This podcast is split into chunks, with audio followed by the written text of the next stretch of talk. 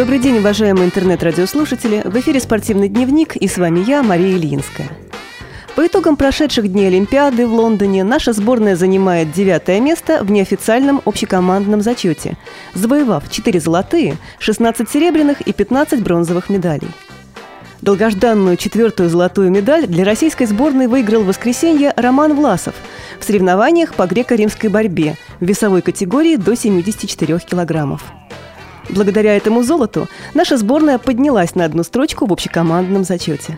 Счастливый чемпион с флагом бегал вокруг ковра, а на трибунах его приветствовали персональные болельщики из родного Новосибирска. Золотую медаль Роман Власов получил из рук нашего легендарного чемпиона в плавании Александра Попова. «Я еще не осознал, что стал олимпийским чемпионом. Это как сон, и я бы не хотел просыпаться. Мне не верится, что я стал лучшим. Я ехал сюда за золотом, как и любой спортсмен из России. Я очень долго шел к этому. Представляете, я с шести лет тренировался, шел к олимпийской медали. И вот этот день наступил», – рассказал Роман в интервью журналистам. Перейдем к новостям предстоящей Паралимпиады.